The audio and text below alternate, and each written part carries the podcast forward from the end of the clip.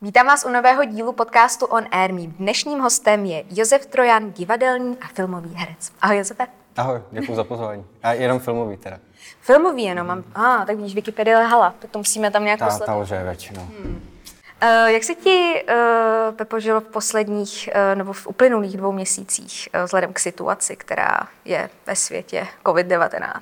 No, jako mě vlastně vzhledem k tomu, že se nepodílím na nějaký jako důležitý složce pracovní, tak se mi vlastně žilo docela, docela normálně, možná dokonce i trošku líp, než, než, než když ty opatření nebyly, protože já jsem první měsíc jsem strávil s kamarádem s Deníkem Piškolou na chalupě, a vlastně jsem si tam uvědomil, že jsem nikdy nebyl díl jak 30 dní obklopený přírodou. Vždycky jsem byl třeba dva týdny někde na nějakém treku nebo na túře, ale takhle, jako že bych se asimiloval, tak, tak to jsem ještě nezažil. Takže to byla pro mě novinka a moc jsem si to užil a vlastně už jsem pak mu, musel odjet o tam teď, protože jsem jednou se pokusil po 20 dnech se vrátit do Prahy a nešlo to. Vydržel jsem den a vrátil jsem se zpátky, mm-hmm. takže já jsem musel pak už fakt utíct, jinak bych se tady už uh, v Praze jako vlastně znovu eh, nevrátil do těch kolejí. Takže, takže první měsíc byl skvělý. Eh, já jsem doháněl spoustu kulturních restů, kterých pořád mám požehnaně, asi vždycky mít budu. Takže jsem rád, že jsem aspoň něco trošku dohnal a, a pak ten druhý měsíc v Praze, no tak není to úplně ideální, já sice moc nikam nechodím, jako že bych chodil do hospody nebo mezi lidi, já jsem docela, docela introvert, takže vlastně ani v tomhle nebyla žádná, žádná změna, ale tak šel bych na pivo.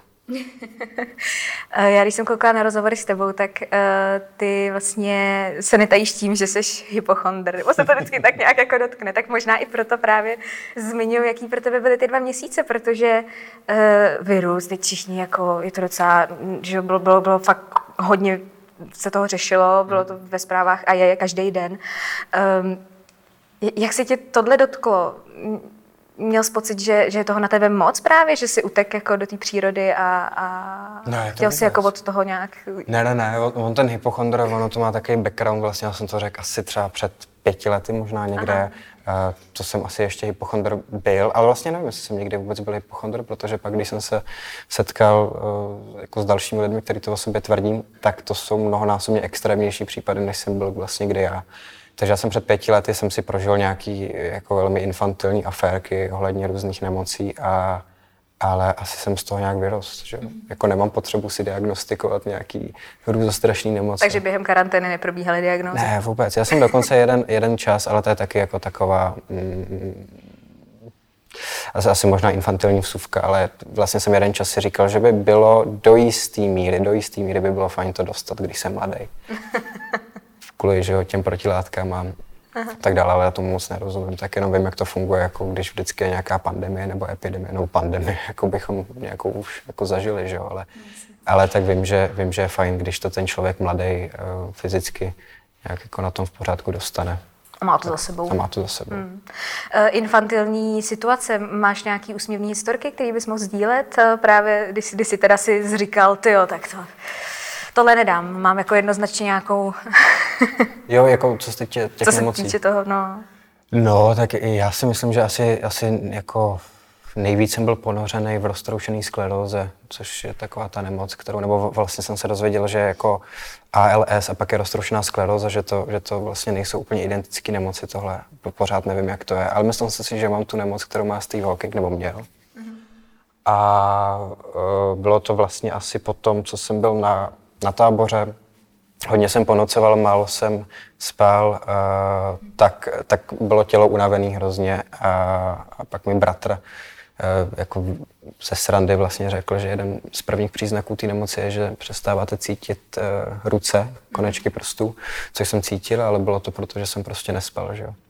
Takže já jsem si to nějak jako vril a, a žil jsem s tím, že ji mám teda. Takže pak jsem po měsíci nebyl schopný udržet pero v ruce. Prostě byl beček.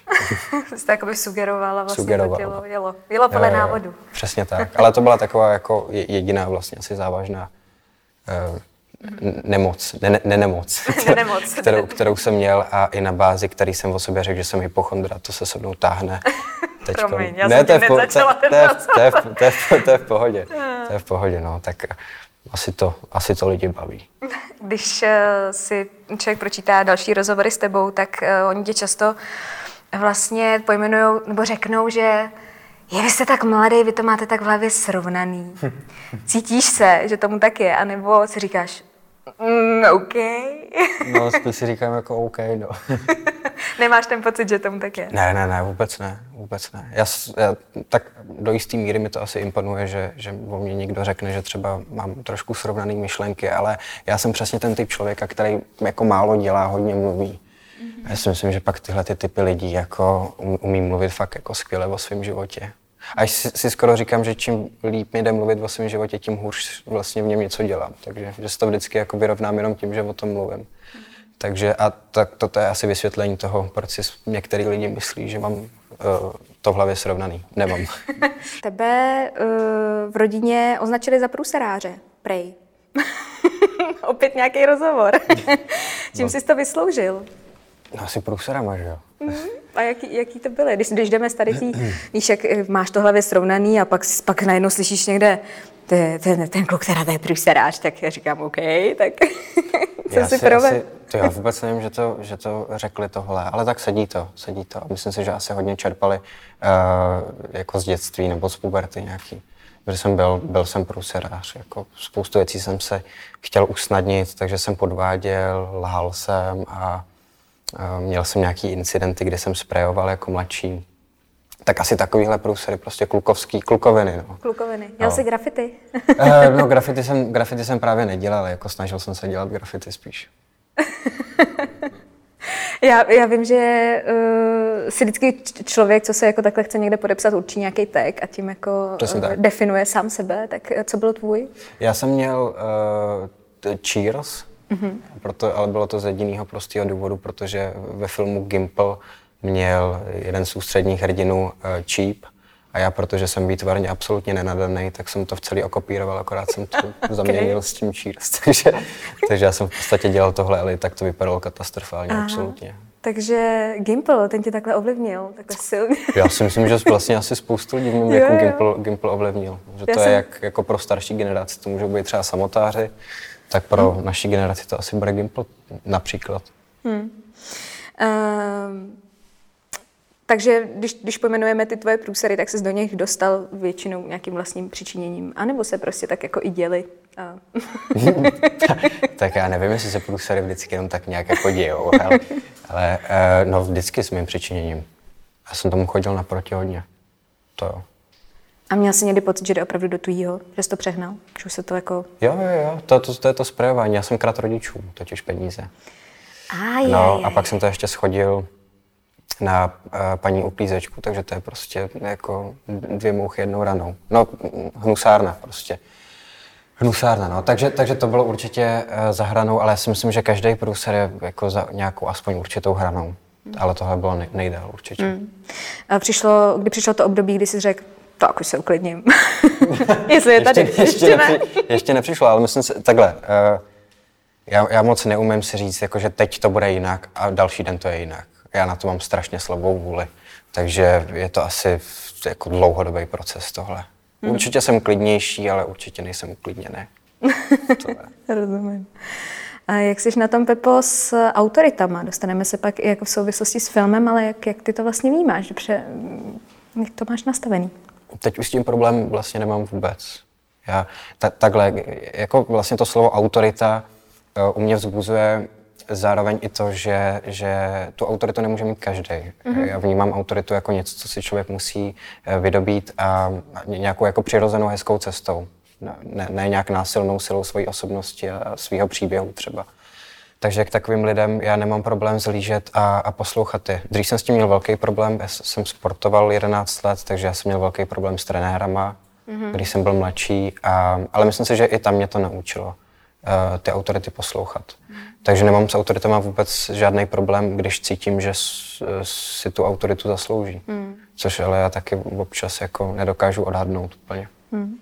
Je někdo, koho bys se takhle vypíchnul? Nějaká autorita, kterou vysloveně si pamatuješ? Někdo mývá na škole jednoho toho učitele zeměpisu, který ho miloval a říkal, jo, ten, ten měl tu přirozenou autoritu. Je někdo takový, koho si vybavíš? Uh, tak já jsem měl učitele dějepisu.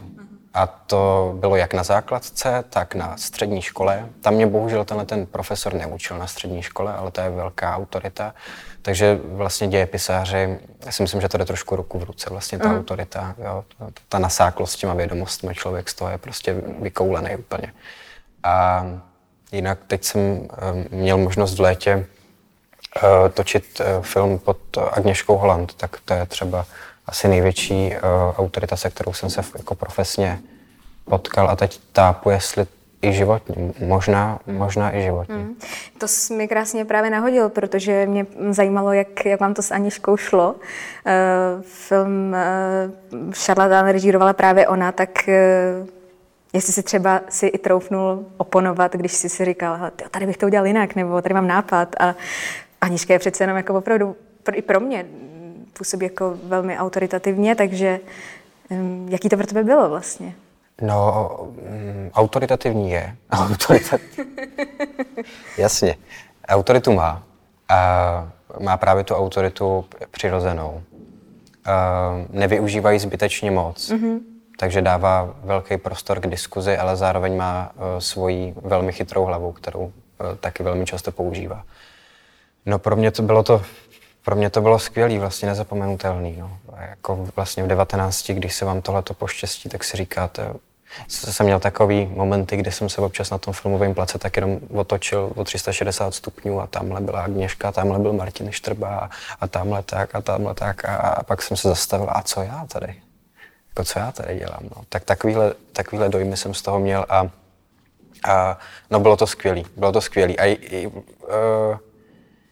ne, že bych Agněšce oponoval, ale tak přicházel jsem s nějakou vlastní iniciativou. Bylo by asi vlastně špatně možná, kdybych nepřišel za celý to natáčení s něčím. E, většina z toho byla, nechci říct schozená ze stolu, to zní možná moc zbytečně drakonicky, ale nebyla přijmutá zkrátka, což se nedivím, protože většina mých nápadů jako není úplně konstruktivních, ale, ale něco se přijmulo a jak říkám, Agněška prostě byla otevřená všem, kdykoliv kdekoliv. Takže, hmm. takže to bylo skvělé. Hmm.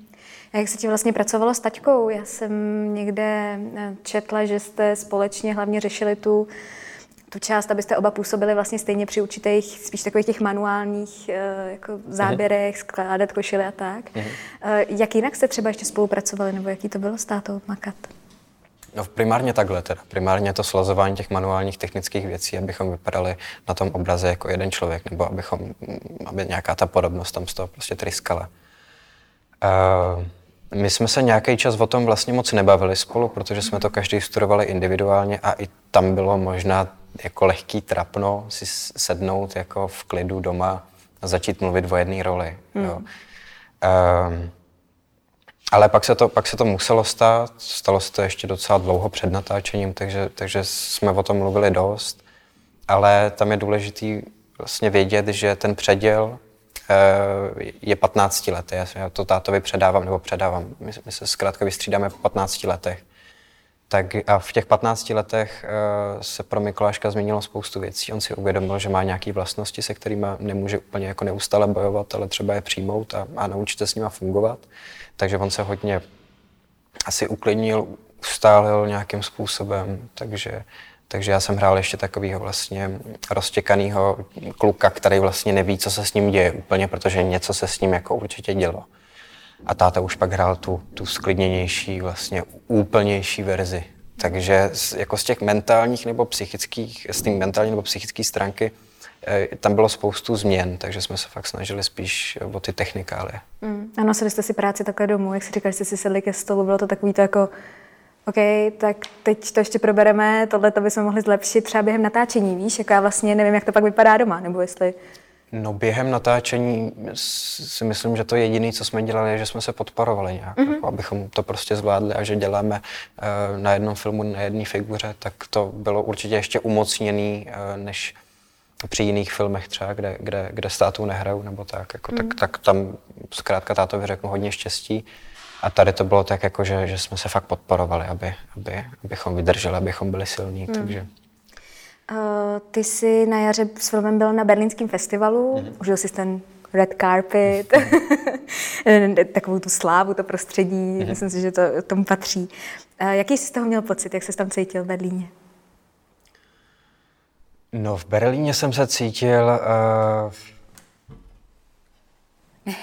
Netváří se úplně, těžko popsat. cítil, cítil jsem se krásně, Sam, samozřejmě, že, vlastně samozřejmě, že jsem se cítil krásně, protože všechny ty okolnosti byly vzhledem k mý uh, velmi jako malý kariéře, tak to bylo všechno pro mě hrozně velký.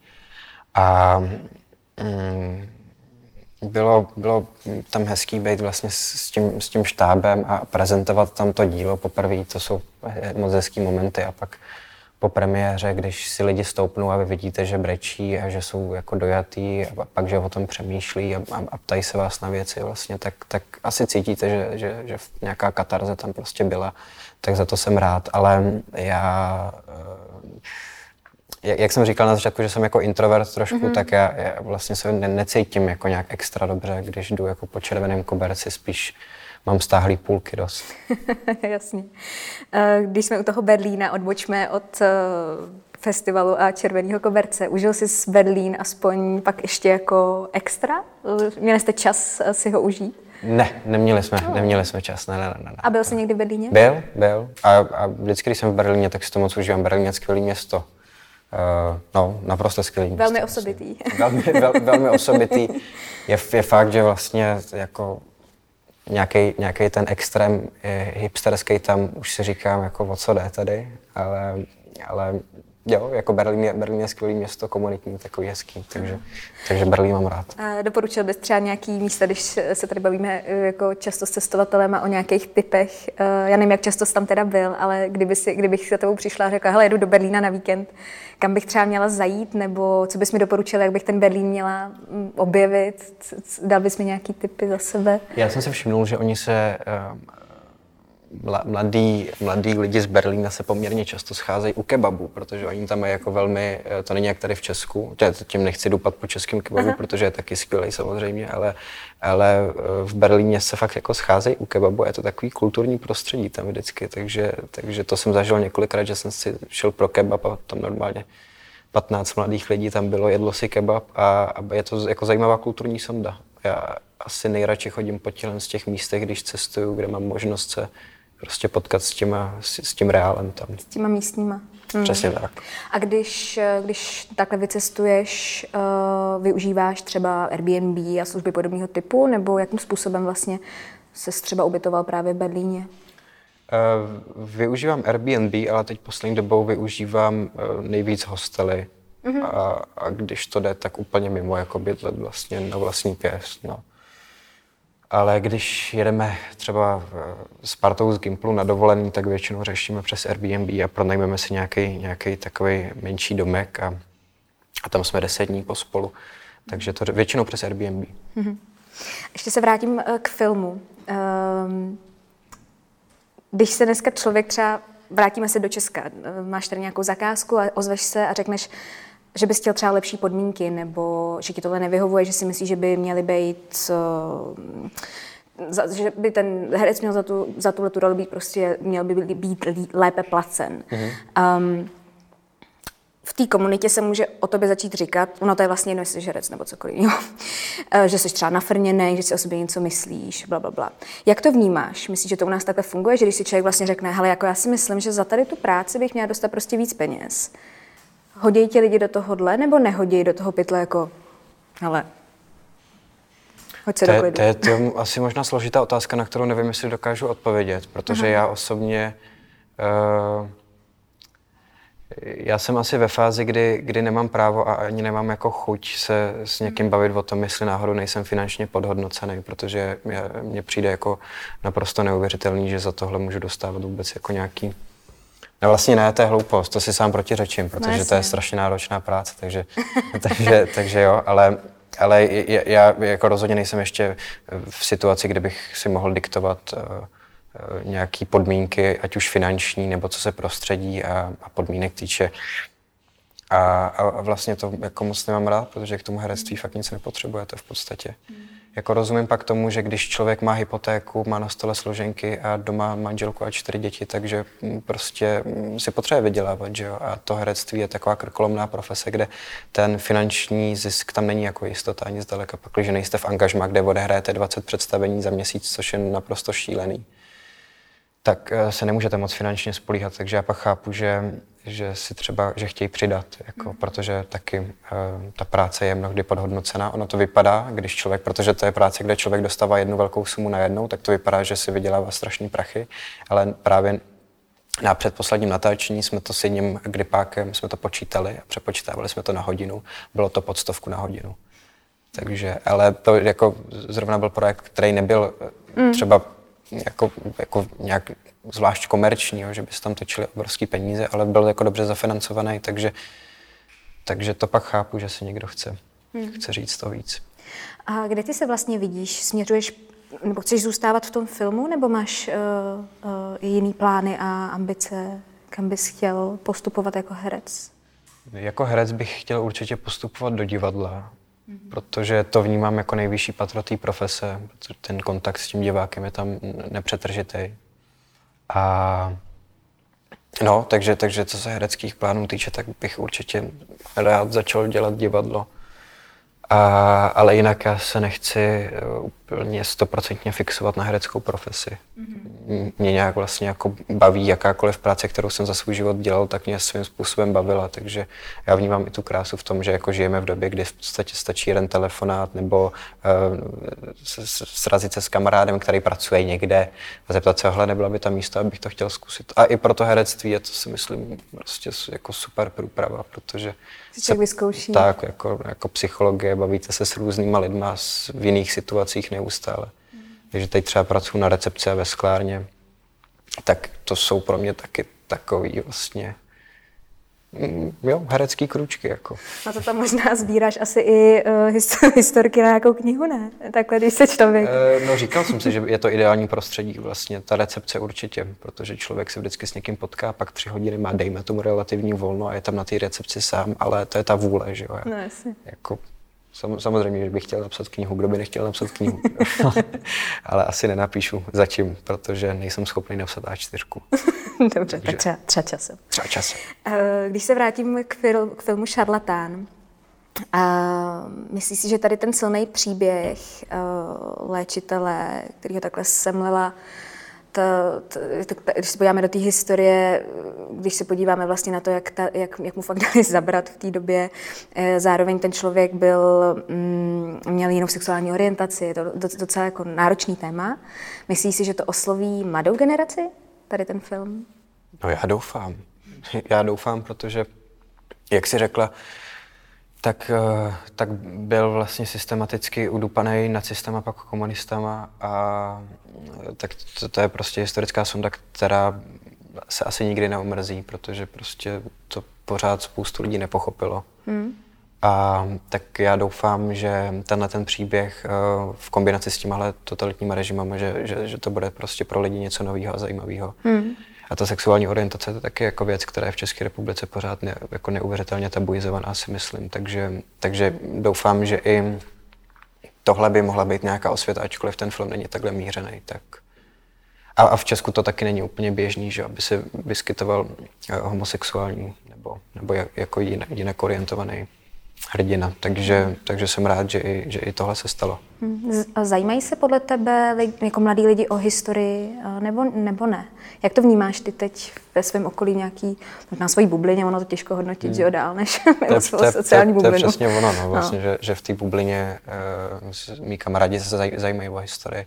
Vlastně neznám, nemám kamaráda nebo známýho, kterému by to bylo úplně putna ale pak eh, samozřejmě člověk se setkává se spoustou mladých lidí, eh, mnohdy nedobrovolně a, a, a vidí, že prostě ty lidi jako a jejich zájem nepřekročí prostě nový boty třeba, nebo já nevím, nebo TikTok. Takže, takže, takže já to nechci, já to nechci a ani nemůžu nějak generalizovat a říct, že, že, že jako se mladá generace zajímá nebo nezajímá o něco. V mý sociální bublině ano. Mm-hmm. A, a kde to, jak to je jinde, vlastně jako pořádně nevím. Mm. Uh, nicméně když bychom se bavili o tom, že mladý člověk třeba ignoruje a tak nějak opomíjí tu minulost, uh, myslíš si, že do budoucna ho to oslabuje automaticky? Uh, určitě, určitě, no. No, jasně, jasně. To je, vlastně to, je, to je jasná věc. No. Hmm. To je, je historicky daný, už jsme se v tom uh, několikrát, uh, už jsme se několikrát topili, pak jsme se zachránili a pak jsme zase spadli do té vody, takže, takže to je mechanismus, který se opakuje uh, po staletí a myslím si, že se i po staletí prostě opakovat bude. Já si myslím, že, že jediný, co se prostě mění, uh, jsou jako uh, pod, podmínky a okolnosti, jinak vlastně ta touha pomoci a touha potom být nějakým způsobem dominantní tady prostě byla vodek živa a akorát se mění s tím, v jaký době zrovna žijeme a, hmm. a jako jakými prostředky si můžeme dovolit být dominantní. Takže dřív to byla primárně že válka a, a fyzická síla, teď to může být zase, zase jako internet, eh, kybernetická síla nebo vlastně celkově politická síla primárně, takže, hmm. ale myslím si, že to je pořád stejný dost. Hmm. A když bych se zeptala na tvůj smysl, jak jak, eh, jak ty se teď cítíš, co, jako kam, kam bys rád směřoval, nebo Mm, jak vnímáš smysl vůbec ty sám sebe v té společnosti v tomhle věku zatím? Těch zkušeností samozřejmě přibývá, ale jako... No já nevím, jestli moje úloha ve společnosti má nějaký velký smysl a jestli vůbec může mít nějaký velký smysl. Jako, asi jako samozřejmě smysl mít může. Já si myslím, že u každého občana to je prostě to, aby, aby eh, neustále chtěl něco vědět, aby se neustále zajímal, aby si zjišťoval otázky proč, jak, co, aby se prostě posouval, aby uměl dávat věci do, do, do kontextu a, a, a díky tomu pak prostě se nebudeme dostávat do situací, do kterých se jako dostáváme, protože ten člověk je pak politicky a společensky vlastně eh, dejme tomu nějakým způsobem vzdělaný, takže dokáže o věcech asi možná trošku víc pragmaticky jako přemýšlet a, a, a myslím si, že to i pak vede vlastně k tomu, což vnímáme jako velký problém, že často upřednostňujeme emoce a upozadňujeme to rácio. Mm-hmm. Což prostě emoce jsou super, jako samozřejmě, ale, ale pak, když se chceme bavit nějak věcně, tak by to mělo být opačně, si myslím. Mm. Takže, takže tak, nevím, jestli jsem vlastně vůbec odpověděl. Odpověděl. Uh, když jsme ještě u toho smyslu, mě by zajímalo, uh, jestli podle tebe má pro mladého člověka smysl vlastně v mladém věku vycestovat a objevovat. A jak, to, a jak to máš ty, případně jak moc, jak moc vlastně cestuješ? Eh, necestuju, necestuju moc. Jako eh, vlastně to, na co se asi ptáš, jako vycestování na, na nějaký delší čas, aby se tam člověk právě asimiloval, že jo, tak to, to moc nedělám.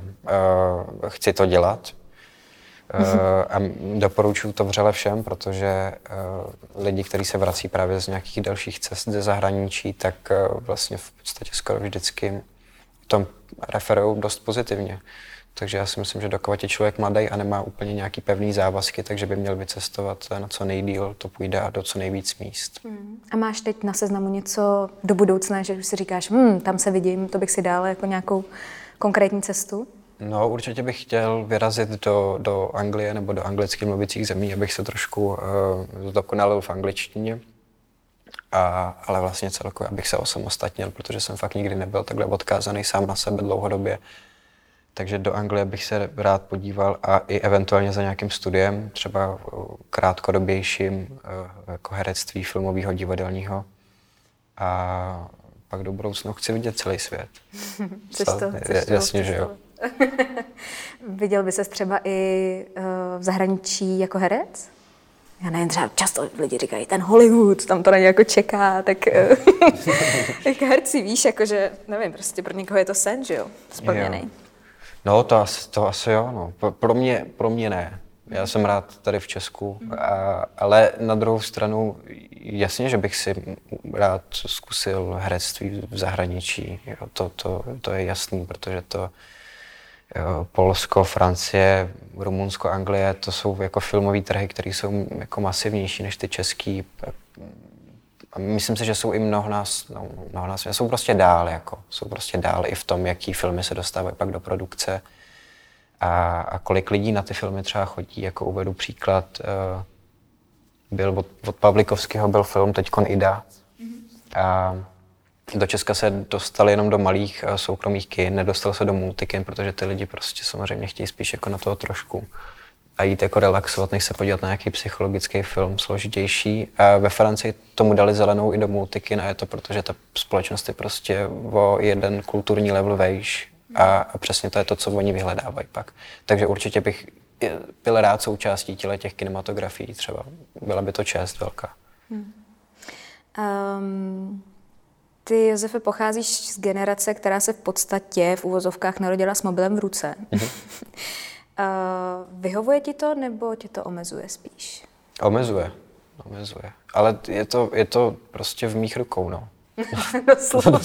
Doslova, no je to v mých rukou. Jako je to velká slabost, že, že prostě trávím tolik času, kolik trávím na sociálních sítích. Jako je mi, je mi z toho zlé naprosto. A ko, kolik času trávíš? To nevím. Já se nekoukám na ten čas. Neměří si to, nemáš takový ty stopky. No, mi to měří ten telefon, že jo. A vždycky mi blikne jednou za týden, kolik jsem strávil, tak já to rychle jenom odhodím nahoru a to nevidím. No. Tak utí, utíkám před tím problémem trochu. Mm-hmm. A je to, je to strašný, je to strašný. Já to ještě vidím u, u mých mladších bráchů teďko. A ty do toho začínají být zartější ještě víc než já. To už mi přijde jako, jako chronický až trošku. Takže, mm.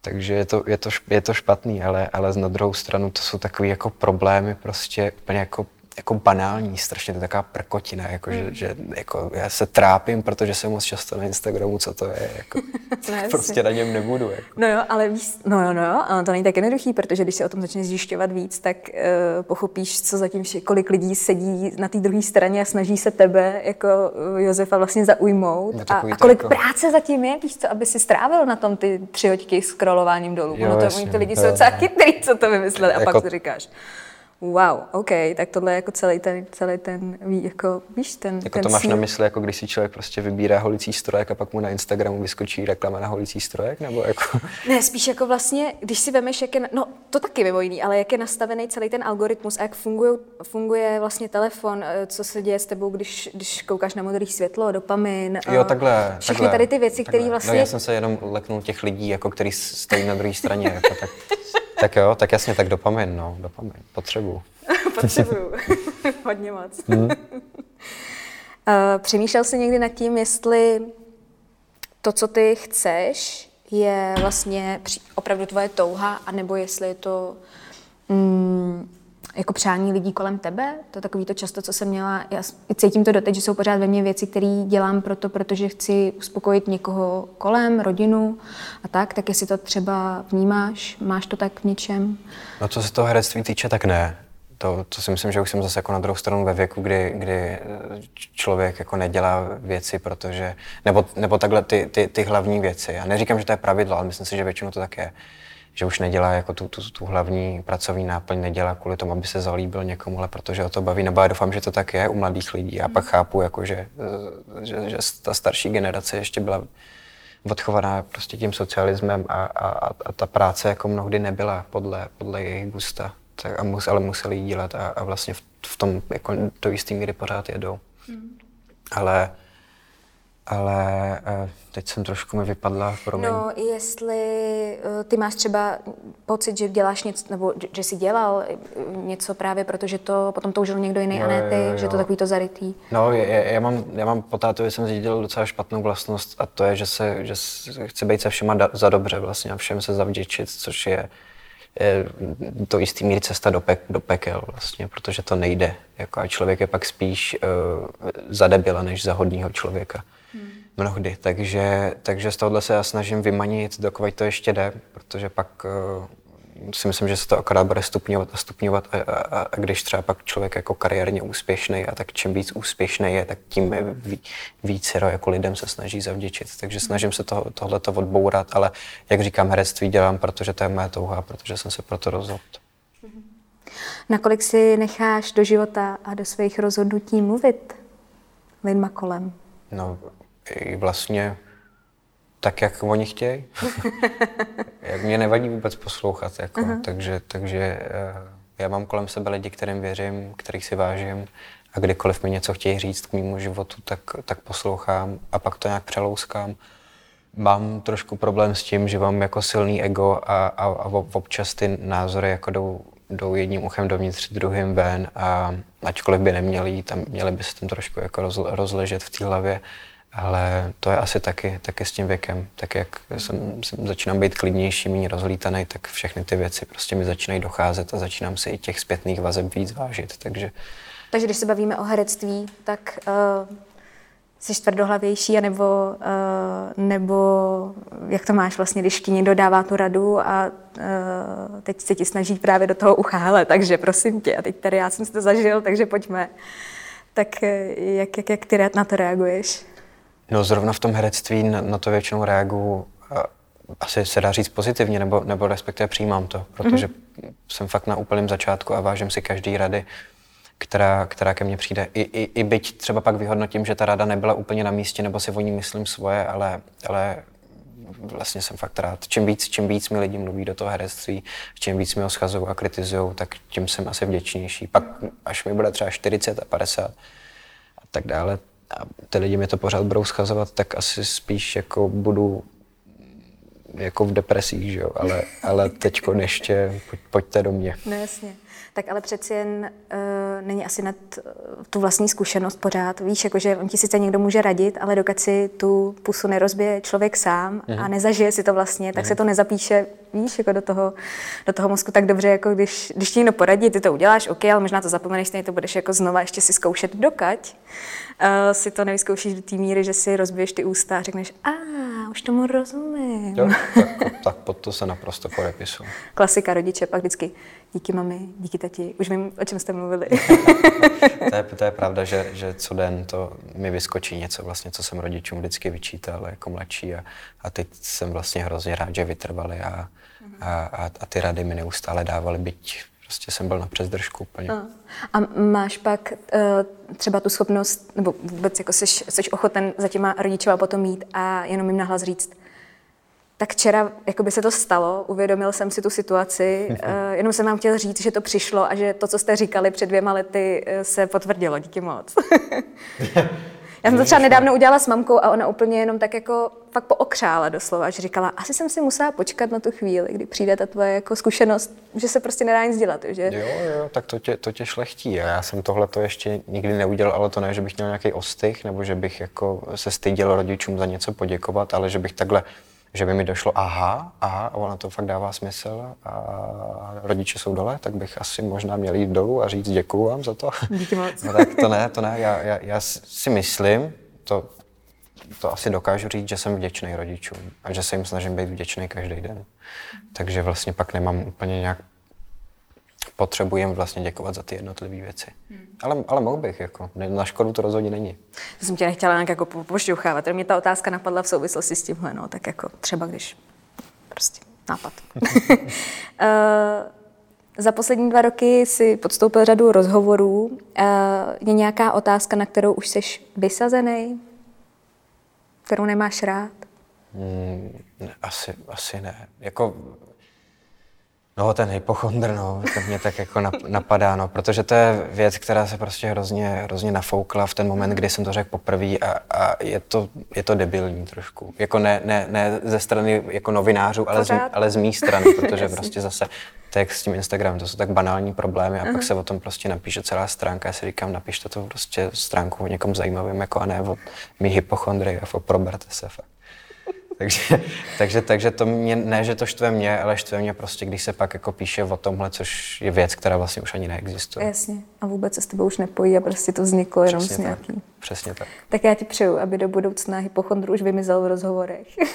Děkuju. aby děkuju. už někdo nezmiňoval. Myslím si, že pokud si novináři poslechnou tohle, tak pochopí, že už to není na místě.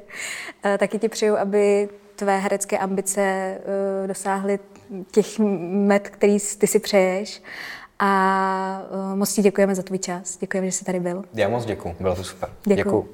No a pro ty z vás, kteří by se si chtěli poslechnout 10 skladeb od Josefa, tak stačí kliknout dole, máte to dole v popisku a my se na vás budeme těšit příště. Mějte se hezky.